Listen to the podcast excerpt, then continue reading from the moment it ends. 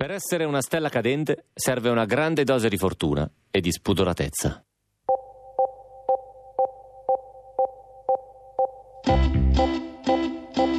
veramente mi stavo dirigendo verso quella, quella, betulla in maniera eh, irrefrenabile, cioè io ho detto adesso vado lì e mi schianto e questa è stata la coscienza, io ho detto qui mi faccio veramente male perché ecco ho avuto il tempo di capire questo.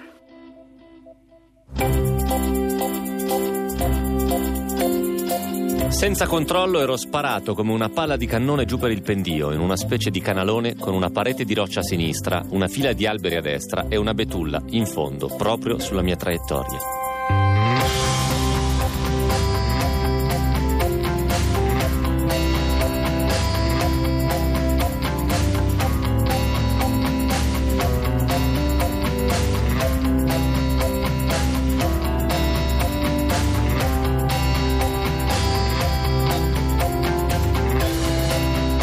Gelida sera di dicembre, quella che c'è qua fuori dalla RAI di Corso Sempione 27 a Milano e allora noi ci teniamo caldi caldi con voi grazie alle nostre storie. Comincia Pascal.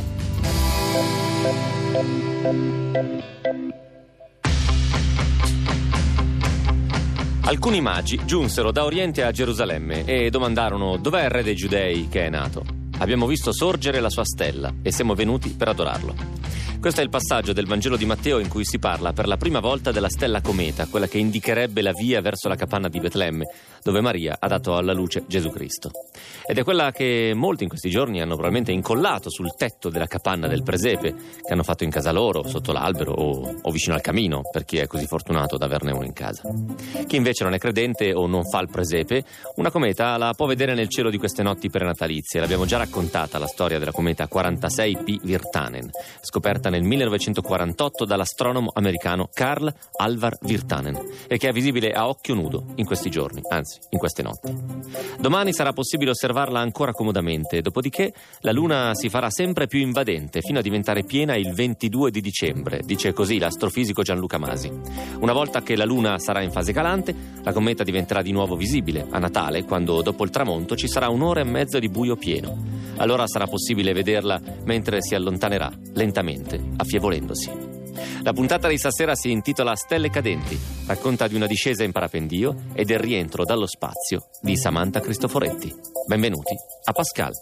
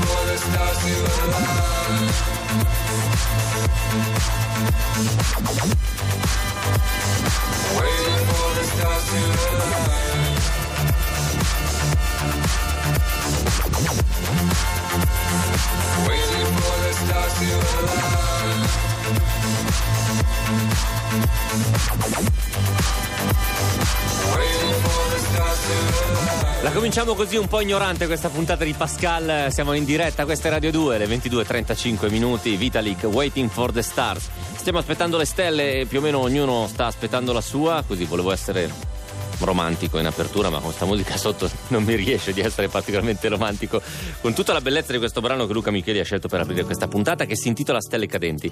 Questa è una puntata a cui personalmente tengo molto perché ci sono due storie magnifiche. Una è la storia di Claudio eh, che appartiene alla categoria, alla categoria tipo ultimo minuto. C'era un programma televisivo una volta tipo di salvataggio all'ultimo minuto, una roba del genere.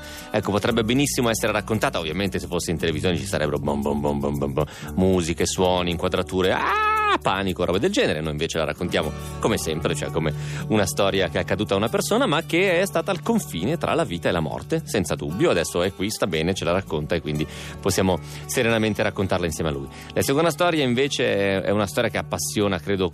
Credo chiunque abbia avuto il desiderio di fare mm, eh, il mestiere dei mestieri. Quando sei bambino no, si, di- si dice, poi ci sono quelli che eh, al contrario non lo vogliono fare, ma tutti quanti cosa vorresti fare? Vorrei fare l'astronauta. Sono tantissimi quelli che lo dicono, addirittura è diventato quasi uno stereotipo. No? Eh, io volevo fare l'astronauta e guarda, faccio il conduttore radiofonico, eh, che ha voglia, averne, averne, è tutto grasso che cola. Eh, lei però l'ha fatto veramente, lei è Samantha Cristoforetti, è la- l'ultima astronauta, diciamo la più fresca astronauta italiana che è stata di recente nello spazio e ha scritto un libro molto bello eh, da cui stasera traiamo un- due piccoli racconti, due piccole storie. Il primo eh, è quando lei racconta di aver avuto la notizia che la selezione era stata passata. Immaginatevi cosa può essere una selezione per diventare astronauti, insomma, tra migliaia e migliaia di persone. L'altro invece è il rientro dallo spazio, che è un racconto meraviglioso e minuzioso. Ma visto che oggi è lunedì 17 dicembre, se non, se non mi sfugge nulla, eh, io sono uno in gamba, non mi sfugge nulla, domani è martedì 18, giusto? Domani è martedì 18, questo vuol dire che Pascal è in diretta da Roma, nella nuova sala, nella nuova sala, quindi con il pubblico, con la diretta Facebook, la diretta streaming, quindi potete vederci eh, mentre siamo in onda, potete guardarci sulla diretta Facebook, che a un certo punto si interrompe, quindi ci potete seguire sul, sui profili, eh, sul profilo YouTube e su Rai Play Radio, ma soprattutto ancora c'è qualche posticino. In realtà non è vero, non c'è posto, non c'è più, diciamo le cose come stanno, non c'è più posto, non c'è tanto pubblico, però c'è una lista d'attesa. Quindi se avete voglia per caso di partecipare, di provare a partecipare eh, domani alla puntata di Pascal, potete mandare una lettera, sì, una lettera, buonanotte. Una mail, è che mi sembra talmente vetusta ormai, no? La mail pascal-rai.it e, mm, ehm, scri- scrivendo speciale Pascal nel- nell'oggetto e attendete una risposta. Dovremmo fare una, mm, una lista d'attesa e magari un buchettino ve lo troviamo. La puntata di domani sarà tutta costruita con storie dei conduttori di Radio 2 che hanno avuto l'onere, l'onore e il piacere di partecipare a questa puntata di Pascal. Il tema della puntata di domani sarà il mio disastro di Natale. Eh, a tutti è successo qualcosa di disastroso, minuscolo o enorme durante un Natale e domani ce lo racconteranno dal vivo Emma Stoccolma e Gino Castaldo e poi probabilmente Nunzio Di Biase, ci saranno dei viaggi a Bernocchi poi avremo storie che arrivano da tutti i conduttori, ci sono eh, la Boschero, la De Logu e poi c'è Cinzia Poli, insomma tutte le storie, tutti i conduttori, non tutti perché non ci avremmo dovuto fare una, una puntata di quattro ore, ma una buona parte dei conduttori di Radio 2 ci racconterà il loro disastro di Natale. Domani in diretta 22.30 via Asiago 10, provate a scrivere pascal.it se avete voglia di provare a venire se è rimasto qualche buchino per farvi sedere. Ma ora torniamo a noi. Torniamo a noi perché abbiamo due storie da raccontare. La puntata si intitola Stelle cadenti e la prima storia è la storia di Claudio. Pascal, state con noi.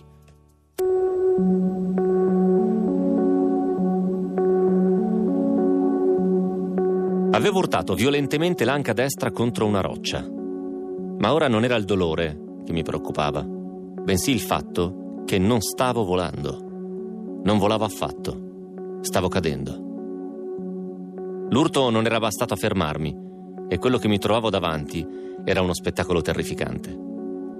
Senza controllo ero sparato come una palla di cannone giù per il pendio, in una specie di canalone con una parete di roccia a sinistra, una fila di alberi a destra e una betulla in fondo, proprio sulla mia traiettoria. Avevo letto e sentito dire che cosa si prova quando si rischia di lasciarci le penne. Si vede tutta la propria vita passarti davanti agli occhi. Oppure tutto appare rallentato, i secondi sembrano minuti. O ancora ti domina una freddezza che ti rende capace di agire con la massima lucidità. Beh, io non provavo niente di tutto questo. Ero sparato come un proiettile giù da una montagna e non avevo altre immagini negli occhi se non le rocce e i tronchi attorno a me e non avevo percezioni del tempo rallentato e neanche mi sentivo freddo e calcolatore. Ero senza controllo. Vedevo sfrecciare rocce e tronchi ai lati e mentre la betulla era sempre più vicina, riuscivo a pensare solo che questa volta mi sarei fatto male sul serio. Ma scusate, forse sono andato troppo avanti con la mia storia. Non vi ho detto chi sono e di cosa vi sto parlando, meglio rimediare subito. Il mio nome non conta molto ai fini di questo racconto. Sapete solo che sono un padre di famiglia con la passione per il volo in parapendio. Noi parapendisti voliamo perché il mezzo che usiamo ci permette di decollare a piedi da un pendio e sfruttando le correnti ascensionali dell'aria può farci salire a quote più elevate di quelle da cui abbiamo spiccato il volo.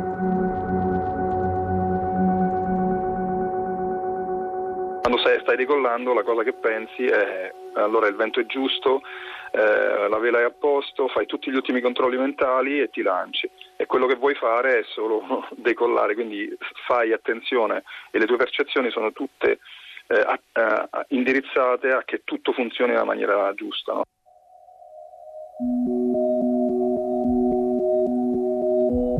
Era domenica pomeriggio, un primo dicembre assolato con un cielo limpido che faceva sperare in un bel volo veleggiato. La funivia ci aveva portati alla stazione più alta e dopo era toccato a noi darci da fare per raggiungere la zona di decollo con una camminata tra boschi di abeti, castagni e betulle. Il sole ancora alto sulle creste delle montagne a sud illuminava la decina di allievi piloti che ora occupavano il prato dove di lì a poco avrebbero spiegato le vele e preso la rincorsa per spiccare il volo. L'istruttore giù in valle si teneva in contatto radio pronto per assistere i meno esperti nelle manovre di atterraggio. In queste occasioni, quando devono decollare degli allievi, chi ha più esperienza dà la precedenza a coloro che ne hanno di meno. Man mano che i decolli si susseguivano, l'atmosfera si rilassava e qualche pilota cominciava a prendersela più comoda nel fare i preparativi e i controlli prevolo. Così, scambiando battute e ribattendo alle spiritosaggini degli altri, qualcuno si tratteneva troppo a lungo sul decollo, ritardando il susseguirsi delle partenze. Se questo atteggiamento in primavera o in estate può non rappresentare un problema, d'inverno invece può farlo. Infatti in questa stagione le giornate sono più corte e quando il sole tramonta l'aria fredda tende immediatamente a scendere giù dalla montagna, creando una corrente che va dall'alto verso il basso. Questa aria discendente rende il decollo con il parapendio difficile a volte addirittura impossibile. Così, a causa di qualche esitazione dei piloti decollati prima di me e di qualche immancabile problema tecnico, il mio turno di decollo era arrivato quando le condizioni non erano delle più ottimali. Ogni volta che si vola Visto che si rischia la vita, in teoria si deve valutare tutto, ma nella pratica bisogna purtroppo aggiungere l'influenza che sulla decisione hanno fattori tipo la voglia di volare o la volontà di non rinunciare al decollo, perché farlo significherebbe rimettersi tutto in spalla e scendere a valle a piedi. Per questo, in qualche caso, la decisione sulla fattibilità del decollo risulta un po' viziata e con l'aggiunta di una buona dose di fiducia nelle proprie capacità, a volte si decide di decollare anche quando magari sarebbe il caso di non prendere il rischio. Così, rispettando questo copione, nonostante la mia vela fosse difficoltosa da far decollare, avevo deciso di decollare ugualmente.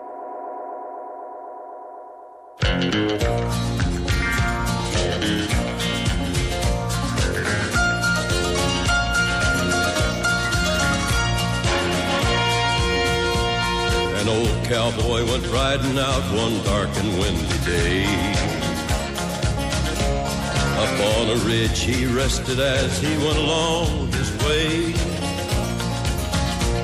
When all at once a mighty herd of red-eyed cows he saw plowing through the ragged skies and up a cloudy draw. Their brands were still on fire and their hooves were made of steel. Their horns were black and shiny and their hot breath he could feel. A bolt of fear went through him as they thundered through the sky. For he saw the riders coming hard, and he heard their mournful cry. Yippee-i-oh,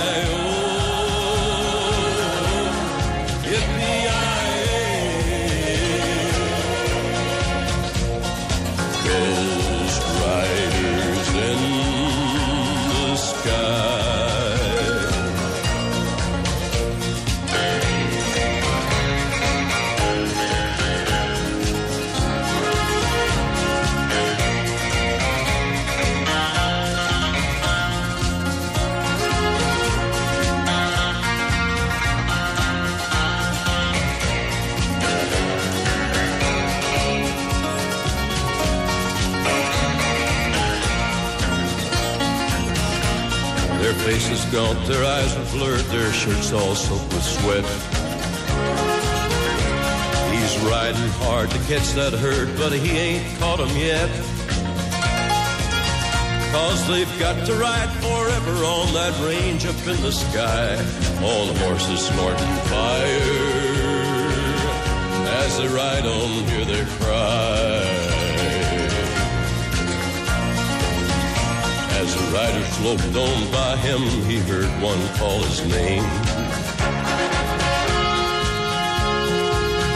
If you want to save your soul from hell riding on our range, then cowboy, change your ways. They are with us, you will ride, trying to catch the devil's herd. Siamo Radio 2, siamo Pascal, siamo anche Johnny Cash, Riders in the Sky. Siamo tutte queste cose questa sera mentre vi stiamo raccontando la storia di Claudio, quindi siamo anche un pochettino la sua storia, siamo anche un po' la storia di Claudio che è un amante ed un esperto di parapendio che in una giornata splendida di dicembre decide di lanciarsi, anche se ormai si è fatto tardi, le condizioni iniziano a non essere propriamente ottimali. Pascal, la sua storia continua così.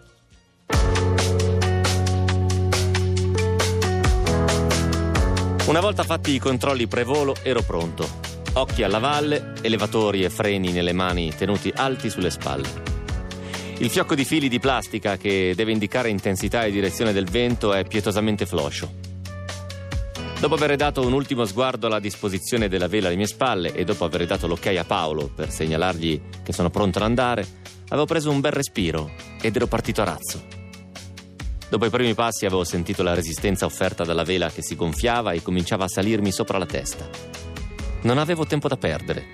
Non appena l'avevo sentita tirare verso l'alto, avevo spinto il busto in avanti e accelerato la corsa. Ma il breve tratto di prato utile per la rincorsa era già finito. Ora stava alla vela fare il resto. Gonfia sulla testa doveva prendere il vento e sorreggermi fino a farmi iniziare la planata verso la valle.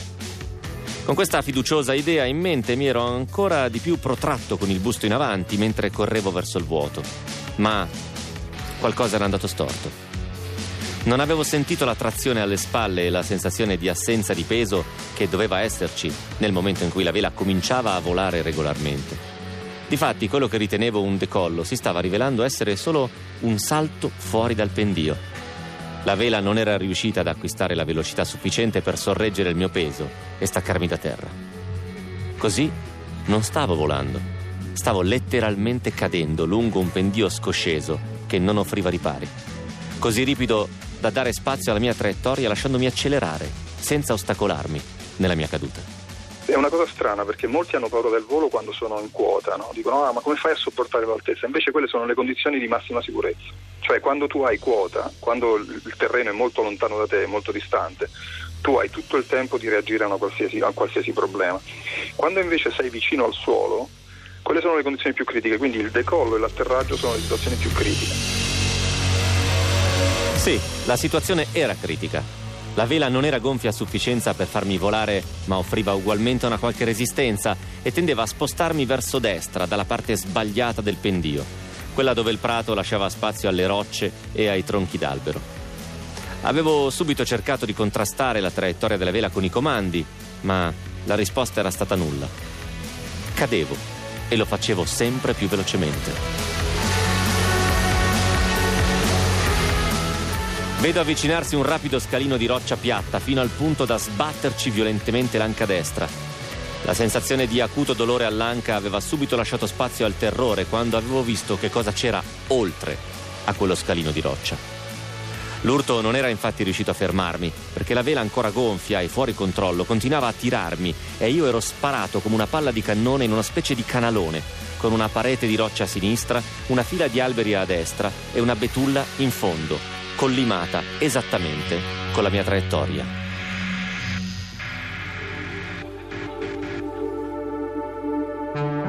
Lanciato in questa caduta, vedevo sfrecciare a velocità pazzesca le rocce alla mia sinistra e i tronchi alla mia destra, mentre la betulla era sempre più vicina. A quella velocità qualsiasi urto mi avrebbe spaccato le ossa e se avessi finito la mia caduta addosso a quell'albero mi ci sarei accartocciato attorno rischiando di rimetterci la pelle. A peggiorare questa situazione che era già disperata, c'era il fatto che se anche avessi miracolosamente evitato quella prima betulla, la mia caduta si sarebbe interrotta poco più in là, su un filare di piante simili. Ero in una situazione apparentemente senza scampo e nella mia testa riuscivo solo a pensare questa volta ti fai male sul serio. Mentre mi preparavo all'urto con queste idee nefaste per la mente, avevo istintivamente tirato il freno destro sperando che un qualche residuo controllo della mia vela impazzita mi permettesse di schivare quell'albero che mi si parava davanti minaccioso. Ma poi, in un attimo, lo schianto.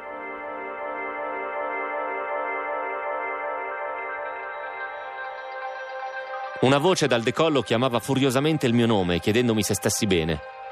Io ero sospeso all'albero e cercavo di capire cosa fosse successo. Lentamente stavo riprendendo coscienza. Ero ancora intero, appeso a quella betulla verso la quale ero lanciato nella mia caduta. L'anca destra era dolorante, ma non sentivo nessun altro dolore. La voce di Paolo continuava con insistenza a chiamare il mio nome. Lentamente cominciavo a rendermi conto di essere appeso quasi a testa in giù. Il ricordo delle raccomandazioni del manuale di volo mi aveva fatto aspettare a slacciare l'imbragatura. Quando si finisce su di un albero, prima di slacciare l'imbragatura bisogna assicurarsi, così da non rischiare di cadere e peggiorare la situazione, diceva. Fortunatamente io ero a pochi centimetri da terra e slacciandomi non avrei rischiato altro che di cadere riverso al suolo. Una volta uscito dall'imbracatura, con i piedi finalmente a terra, avevo alzato gli occhi verso l'alto e avevo visto la mia vela gialla, morbidamente distesa sulla cima dell'albero. Solo in quel momento, guardando la posizione della vela e quella dell'imbracatura, ero riuscito a ricostruire la dinamica di quanto era accaduto. Il mio disperato tentativo di correggere la traiettoria all'ultimo momento mi aveva fatto evitare la collisione diretta con il tronco della betulla, ma la vela aveva ugualmente urtato la cima dell'albero e, rimasta impigliata, ci si era bloccata. Questo aveva frenato la mia caduta facendomi ruotare verso destra e urtare il suolo con lo schienale dell'imbracatura. L'imbottitura dorsale aveva così assorbito l'urto violento ed evitato traumi. Per rispondere alle grida oramai disperate di Paolo, che sceso dal decollo ora riusciva anche a vedermi, avevo urlato che era tutto ok, facendo il classico gesto con il pugno chiuso e il pollice in alto. Poi, slacciato il casco, mi ero soffermato a pensare a me. Ero salvo, un po' dolorante, ma vivo. I've been having dreams, jumping on a trampoline. Flipping in the air. I never land, just float there. As I'm looking up, suddenly the sky erupts. Flames alert the trees, spread to fallen leaves. Now they're fire upon me. Wait.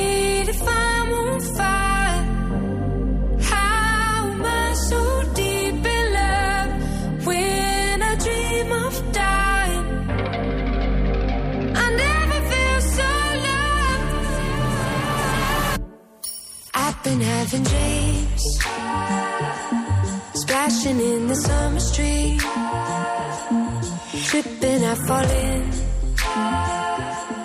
I wanted it to happen. My body turns to ice, crushing weight of paradise, solid block of gold, lying in the cold. I feel right.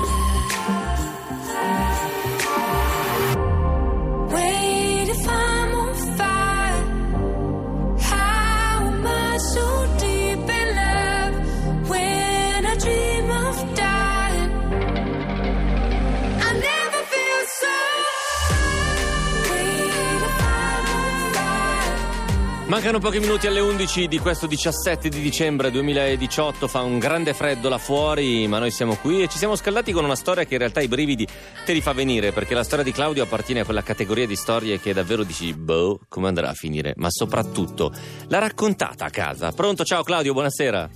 Ciao Matteo, come stai? Io sto benone, tu come stai? Bene, grazie. Il dolore all'anca dopo quanto è passato? Abbastanza presto, non è stato così duro, insomma. Cioè, non- Eh, non si è rotto Più la nulla? paura, più la... No, non mi sono rotto nulla quella volta, per fortuna. Ecco, tu hai avuto proprio paura veramente, cioè hai- tu, tu pensavi mi faccio male veramente, ma per dire che mi spacco tutto, se va Sì, bene. sì, sì, ero, ero convinto di farmi male sul serio. Quella volta lì eh, me la sono vista brutta sul serio. Ero abbastanza spaventato. Scusami, per, per provare a ricapire di nuovo, quando tutti più o meno abbiamo presente, no? quando vediamo i parapendisti che prendono la rincorsa e poi sotto c'è il vuoto e la vela si apre sopra la testa e cominciate a volare, giusto? Più o meno? Mm, La vela si apre prima, si Ok. apre prima e, e infatti bisogna accertarsi che sia ben sopra la testa, no? Però ecco. E quello che è successo a te invece è che non si è aperta. Si è aperta male, eh, era una vela un po' dif- difficile da far decollare. Ok. Infatti dopo quell'esperienza l'ho cambiata E- ed ero però la voglia di, di decollare, non farmi la strada all'indietro a piedi mi ha... Sì, sì, questo è chiaro, preva- questo sì, lo, lo descrivi piuttosto bene. Ma la E- cosa che vorrei capire, perdonami, è tu non eri esattamente in caduta libera, cioè un pochettino sta vela ti, fre- ti Sì. frenava sì, un po'. Sì, mi frenava, infatti non stavo cadendo verticalmente ma avevo una traiettoria in pendenza, solo che il canalone era più pendente della mia traiettoria, quindi mi dava spazio per cadere e io stavo continuando a cadere senza toccare il suolo. La vela mi tirava un po' su e quindi questa caduta è durata a lungo e mi Ma- ha dato il tempo di realizzare quello che ti dicevo. Ecco, a lungo, ad esempio, tu sai valutare quanto? Cioè parliamo di un minuto, di 30 secondi? No, no, no, roba di secondi, sì, sì, Ah, è stato ok. momento, sì, roba di secondi, però non due secondi, ecco, parecchi secondi, sì, sì. Quindi- Ho, ho realizzato tutto quello che mi accadeva attorno con una certa, un certo senso di realtà. No, vabbè, ma è molto lucido, infatti, il tuo è super lucido. Scusami, quindi alla fine, per poi chiudere la parte tecnica della caduta, eh, è la vela che si, a- si- si attorciglia intorno alla pianta e ti fa fare dei giri sulla- attorno alla pianta, giusto? Praticamente quello che è successo, io pensavo di urtare prima, ma siccome la vela era avanzata un po', ha- si è impigliata nella pianta, ho fatto una specie di effetto fionda, mi ha fatto urtare con la schiena il terreno, però avendo l'imbragatura e l'imbottitura, questa ha assorbito il colpo. Io ho preso una grossa botta, però assorbita dalla- dal materiale spugnoso che è nell'imbragatura e mi sono trovato appeso alla, alla betulla. Però eh, tu sai, il parapendio ha i cordini molto lunghi, quindi la vela era in cima, io ero appeso e quindi per tutta la lunghezza ero quasi a terra. Infatti mi sono accorto di essere ancora appeso, ma come, come dico Sì, nel sì, sì, racconto, ho praticamente a guardato giù praticamente sì. Praticamente quando io ho sganciato l'imbragatura sono caduto riverso a terra, Claudio, centimetri. è una dose di culo colossale oppure tu hai... cioè, quello che tu facevi di cercare di frenare un po' col destro ha aiutato oppure... cioè, è un po' Eh. merito tuo oppure no? È una botta di culo colossale. Ok, perfetto. Volevo solo capire questo. l'avevo detto. eh. Eh, ma infatti l'altra domanda era, tu l'hai raccontato subito a casa? Eh, non l'ho messa così, ho raccontato parte della storia, anche perché devi sapere che poi sono tornato a casa senza la vela, perché la vela è rimasta impigliata sull'albero e sono dovuto tornare il giorno dopo con un amico, Igor, un altro pilota, a tirarla giù. Quindi Tra l'altro, era che roba, complicato. che roba impietosa proprio, tornare il giorno dopo a tirarla giù. Cioè, Sì. che se c'era qualcuno che ti vedeva, no, Infatti stato è additato. stato bruttissimo, però ti ho detto, quella vela tolta da quell'albero non l'ho fatta volare più. Ho detto questa vela si cambia, infatti così è successo. Però questo vuol dire che tu, e questa sarebbe stata l'altra domanda, hai serenamente ripreso a volare. Sì, sì, sì, dopo quella volta sì, sì, sì, ho ripreso a volare, anzi cambiando la vela mi sono accorto che volavo molto meglio, quindi come non, non voglio fare come i fantini che danno la colpa al cavallo, però diciamo che quella vela lì non Era- era, proprio, sì, era un po' più difficile forse delle mie capacità, era un po' al di sopra di quello che, che- che avrei potuto fare, e quindi la, la vela successiva mi ha dato molto più soddisfazione Tra e molti meno rischi. Tra l'altro, Claudio, e poi, e poi ti saluto. eh, Io ero stupefatto dalla precisione del tuo racconto, nei dettagli, e poi ho scoperto che sei un fisico, no? Sei un. Eh, Sono ingegnere aeronautico, Ok, e, insegni all'università anche, tra sì, l'altro. insegno all'università. Hai mai usato questo caso per i tuoi studenti per dire tipo coi- come i fluidi la- della dinamica lavorano o non lavorano? La No. portanza. Io ho un amico che è ingegnere, è ingegnere aerospaziale e ogni volta che lo vedo lo prendo in giro dicendo ma la portanza? La portanza? E lui mi guarda come dire lascia stare. Sai, Cioè non creava, altro- porta- non, non portava Non sostanzialmente. portava, infatti la vela non stava portando, faceva solo resistenza e ha, come dire, reso la mia caduta diversa che non una caduta in verticale, però non portava, infatti il problema è proprio quello, che io mi sono fidato, ho detto ok, mi lancio, sta... eh, sono andato un po' a fiducia, dai, diciamo la verità, lì ho fatto un errore, un, un pilota non dovrebbe fare queste cose, ma succede. Confidato in una portanza che non è arrivata. Non sarebbe male, infatti dici giustamente, e qui la vela dovrebbe fare il suo lavoro, invece non lo fa. Non sarebbe male, Claudio, far ascoltare il podcast ai tuoi studenti, magari un giorno in Magari glielo università. faccio, sì. soprattutto per, per fargli capire che ci si schianta, però poi ci si rialza. Eh, certo. Claudio, ti ringrazio davvero molto per la Grazie storia, te, per la Matteo. chiacchierata e buone, buone- buone feste. Grazie anche a te. A ciao, presto. Matteo. Ciao, ciao, ciao. ciao.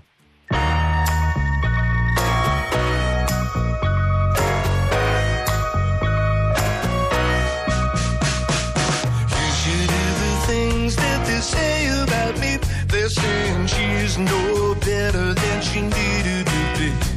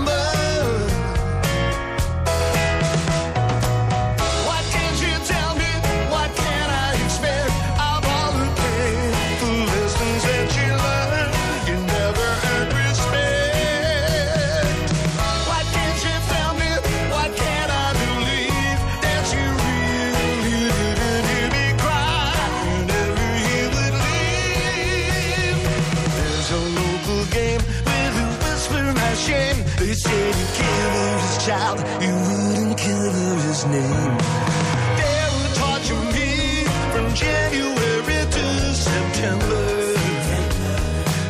Elvis Costello a Radio 2 a Pascale in diretta, sono passati pochi minuti dopo le 11 e in questa puntata che si intitola Stelle cadenti, dopo la storia di Claudio che come una stella cade a tutta velocità con il suo parapendio, ora vi raccontiamo la storia di una ragazza italiana che ha coronato il suo sogno, quello di essere un astronauta e in qualche modo è riuscita a diventare una stella cadente. È la storia di Samantha Cristoforetti, noi l'abbiamo letta nel suo bellissimo libro che si intitola Diario di un apprendista astronauta. Pascal, state con noi.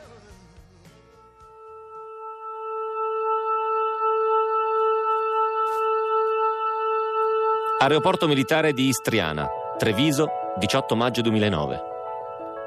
Era la telefonata più importante della mia vita e l'ho persa per essermi concessa qualche minuto in più sotto la doccia. Ormai è sera, per oggi non speravo più di avere notizie dall'ESA, l'Agenzia Spaziale Europea. Eppure non può essere diversamente. Un numero francese sconosciuto, nessun messaggio sulla segreteria telefonica. Nella mia spartana stanzetta mi siedo sul letto scricchiolante, rivestito del copriletto blu dell'aeronautica militare, e faccio qualche respiro profondo per rallentare il battito del cuore che sembra volere balzare fuori dal petto. Che fare? Attendere che mi richiamino? Provare a chiamare io stessa? Ho aspettato questa telefonata per settimane, in un crescendo di tensione che mi è durata giorno dopo giorno. In Italia, Francia, Germania, Inghilterra, Danimarca, Finlandia, altri nove giovani europei attendono come me in preda alla stessa inquietudine. Siamo gli ultimi dieci candidati rimasti in una selezione per astronauti che dura ormai da oltre un anno. Aspettavamo che finisse un paio di mesi fa, dopo che in 22 abbiamo affrontato un colloquio con un gruppo di alti dirigenti dell'ESA. E invece, il mese scorso, l'ultima sorpresa. Un'altra chiamata dalla Francia e al posto del sospirato esito positivo o negativo è giunto l'invito a un'ulteriore prova di colloquio finale con il direttore generale. Ci abbiamo partecipato in dieci, appena in dieci. Migliaia di candidati sono stati eliminati nelle precedenti fasi di selezione, ma sarebbe devastante ricevere un rifiuto ora, quando il sogno sembra ormai materia, non più soltanto una folata di volontà e immaginazione. Negli ultimi giorni la tensione è diventata a malapena tollerabile. Per dopodomani a Parigi è prevista la conferenza stampa di presentazione dei selezionati.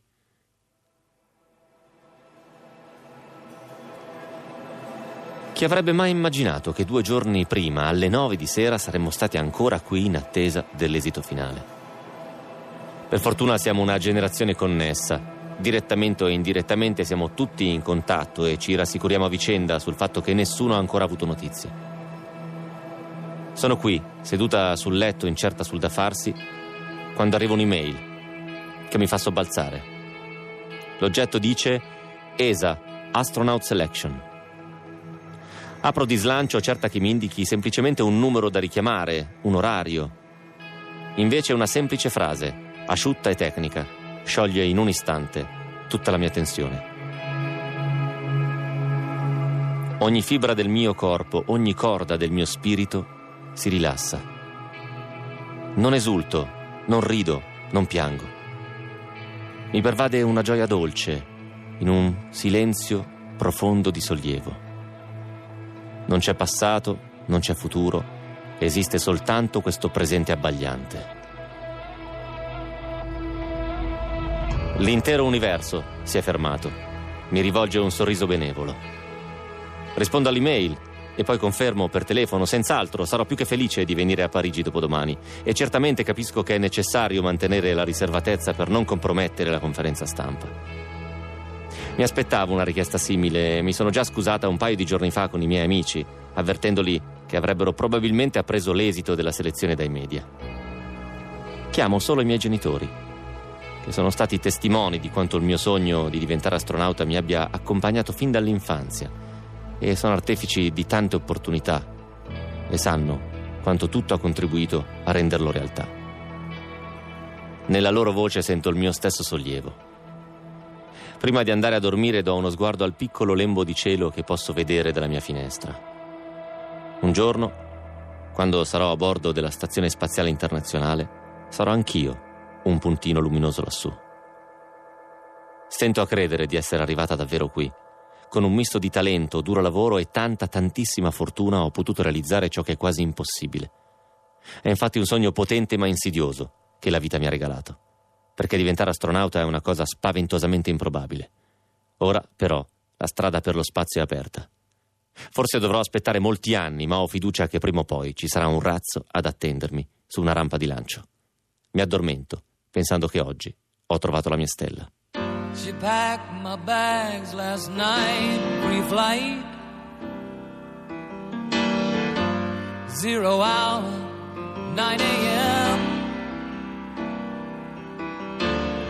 And I'm gonna be high as a kite by then.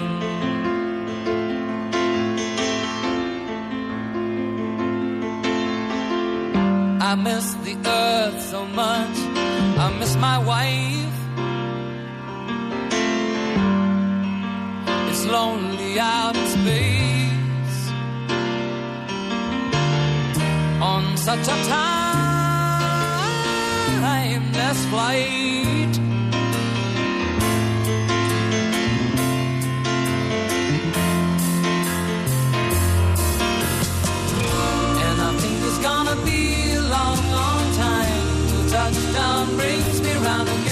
Find I'm not the man they think I am at home.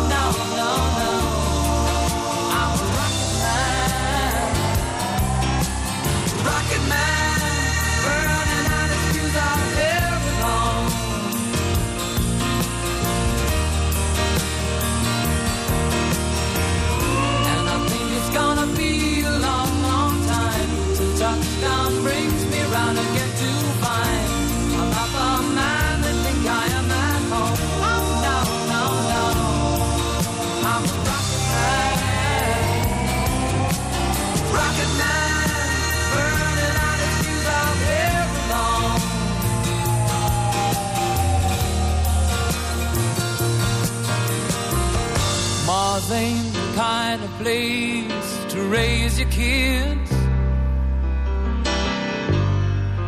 In fact, it's cold as hell.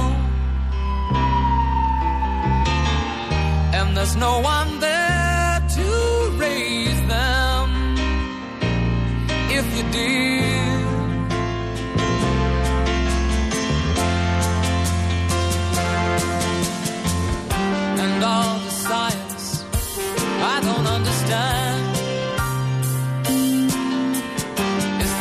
My job five days a week. A rocket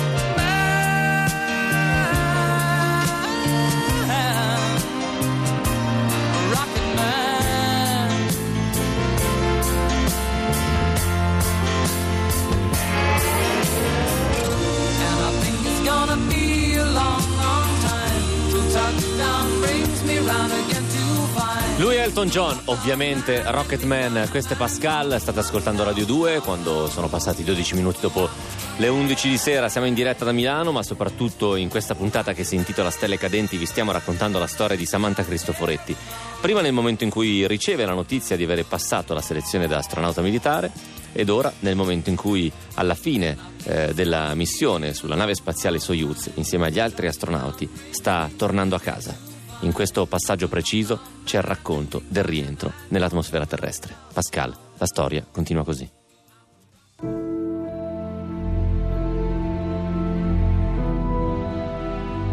Soyuz TMA 15M, 11 giugno 2015.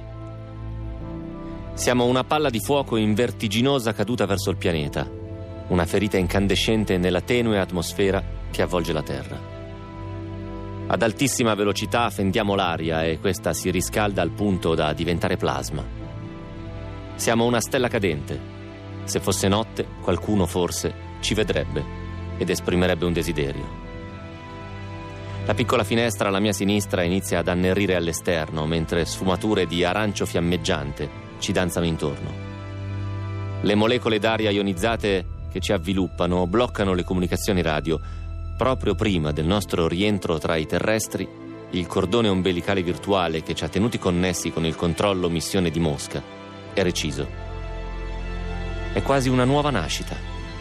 Emergeremo dal plasma tra pochi minuti, si aprirà il paracadute, entreremo in contatto con gli elicotteri militari russi di ricerca e di soccorso che sono già in volo sulla steppa del Kazakistan. Se tutto andrà bene, rinasceremo come terrestri.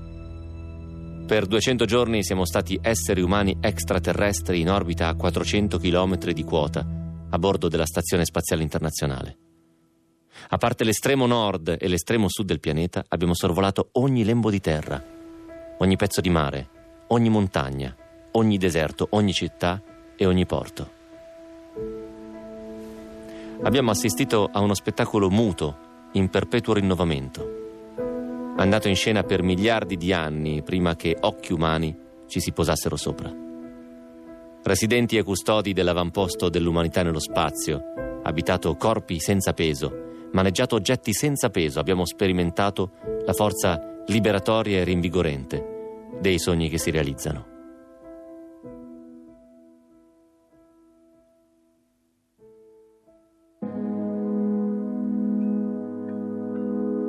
Insieme alla responsabilità di meritare ogni giorno un privilegio riservato a pochi, rappresentare l'umanità nello spazio, l'ultima frontiera. Appena tre ore fa abbiamo aperto i ganci che ci tenevano ancorati alla stazione spaziale. Appena mezz'ora fa abbiamo acceso il motore della nostra piccola astronave Soyuz, rallentando la sua corsa infaticabile intorno al pianeta. Di pochissimo, ma abbastanza per consegnarci all'abbraccio dell'atmosfera che ora ci sottrae poco a poco il fardello della nostra straordinaria velocità. L'effetto della decelerazione ci preme contro i seggiolini. Stiamo per raggiungere un primo picco di 3,6 G, ovvero 3,6 volte il nostro normale peso terrestre. Nulla di eccezionale quando provate in centrifuga sulla Terra, ma una pressione brutale dopo 200 giorni di leggerezza assoluta. Divido la mia attenzione tra la respirazione, sempre più faticosa, e il display davanti a me, che mostra i parametri del nostro rientro nell'atmosfera. Tutto sta funzionando alla perfezione. Il computer di bordo sta impostando autonomamente una traiettoria verso un punto nel cielo del Kazakistan, a 10 km di quota, dove si aprirà il paracadute. In cuffia risuona la voce del nostro comandante, serena e chiara, nonostante la pressione sulla gola. Riporta un aggiornamento sulla discesa. Siamo prossimi alla traiettoria nominale. La decelerazione ha raggiunto un secondo picco di 4,1 G e sta scendendo.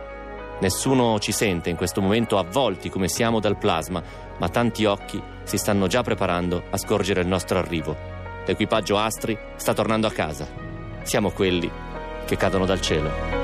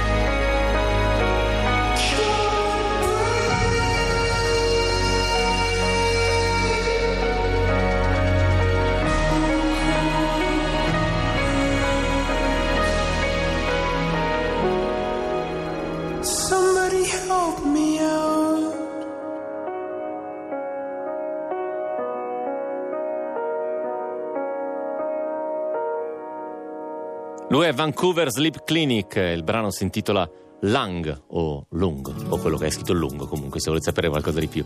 Sono le 23.18, questa è Pascal in una puntata che si intitola Stelle Cadenti.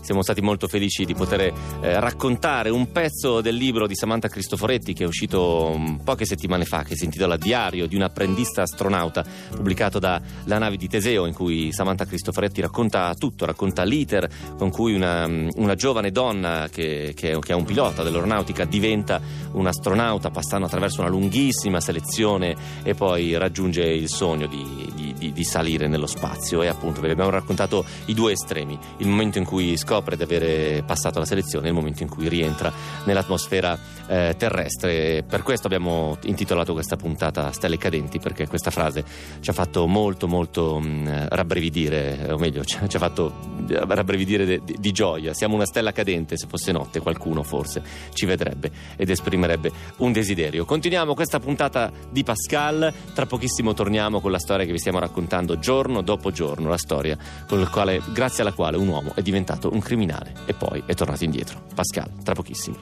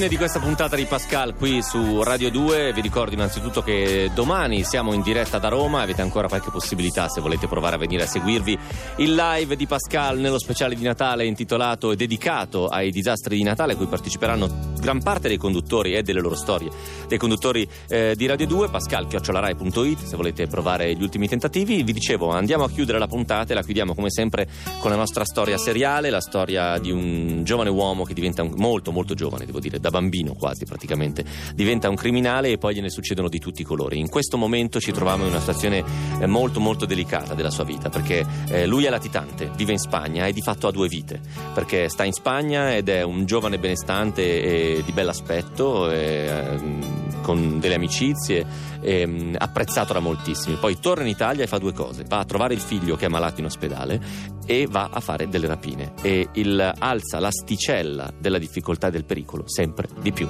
Lui è Francesco, questa è un'educazione criminale.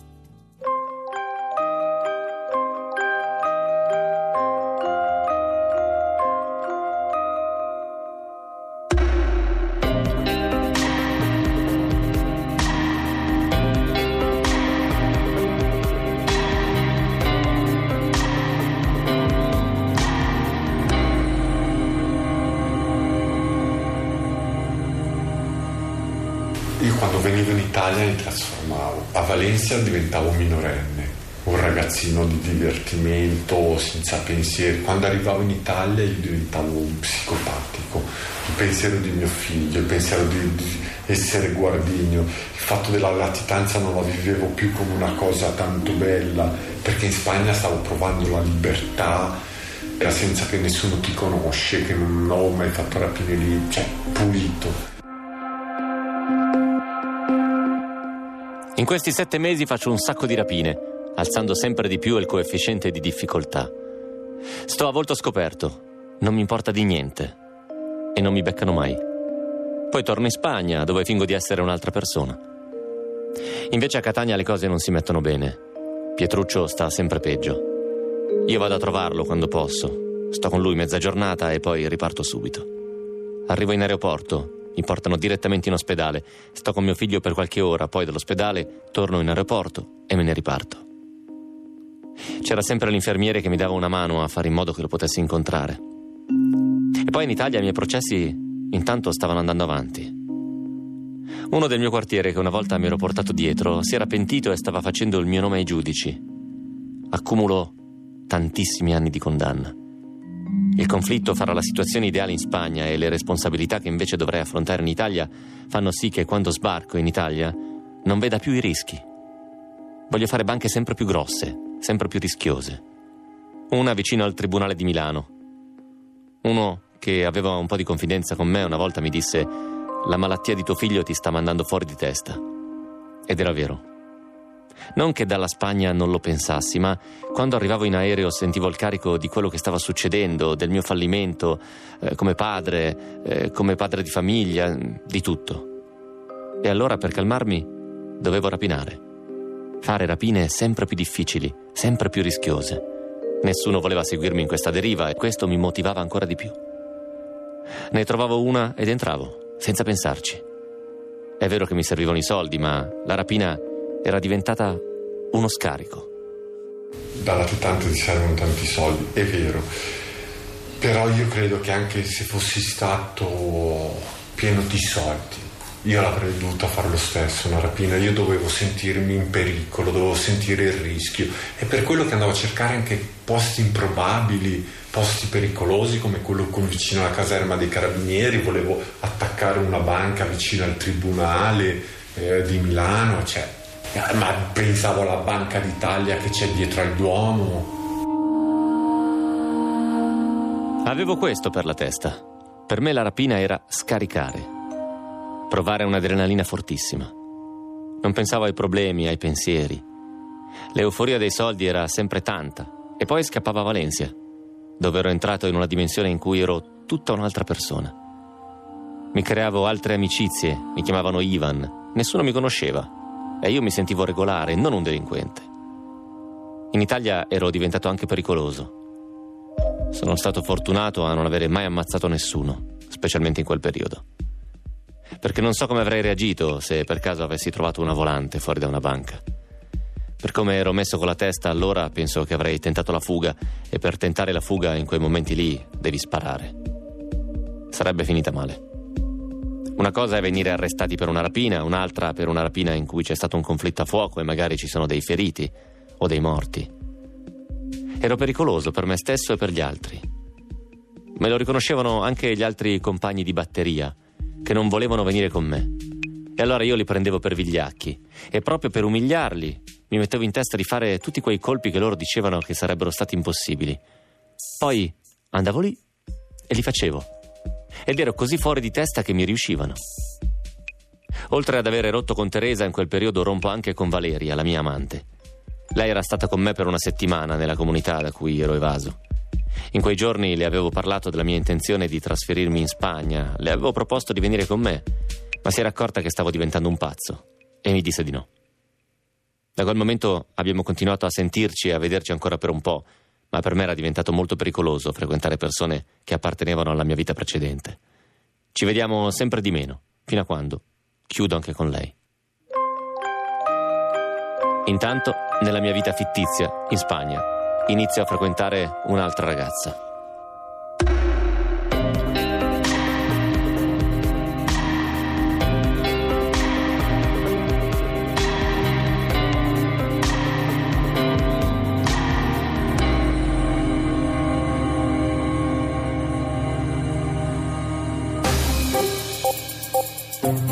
Qui, la chiudiamo in questo modo la puntata di Pascal di questa sera, ricordandovi che l'appuntamento è per domani, come sempre per voi all'ascolto alle 22.30. Se per caso siete a Roma e volete provare a passare, pascal chiocciolarai.it, l'indirizzo è via Asiago 10, l'ora sono più o meno le 22 per seguire la diretta di domani di Pascal che si intitolerà Il mio disastro di Natale, storie natalizie dei conduttori di Radio 2 che ci raccontano qual è stato il loro piccolo grande disastro di Natale. Avremo storie che leggerò io, avremo storie che verranno raccontate in audio, in video, storie che verranno raccontate dal vivo in studio con noi e eh, lasciamo la linea proprio a loro, a, a Claudio Di Biagio, a Federico Bernocchi, per me anziano youtubers che domani entreranno in studio poco prima della fine di Pascal, più o meno quindi a quest'ora, per raccontarci il loro disastro di Natale e prendere la linea. Voi intanto scaricate i podcast, scrivete le storie, cominciate a pensarle perché tra poco avrete le vacanze di Natale davanti e potrete scrivere tutte le storie che volete per Pascal. Ci sentiamo domani alle 22.30 per raccontare storie. Che raccontare storie è il modo migliore per conoscere il mondo. Viva!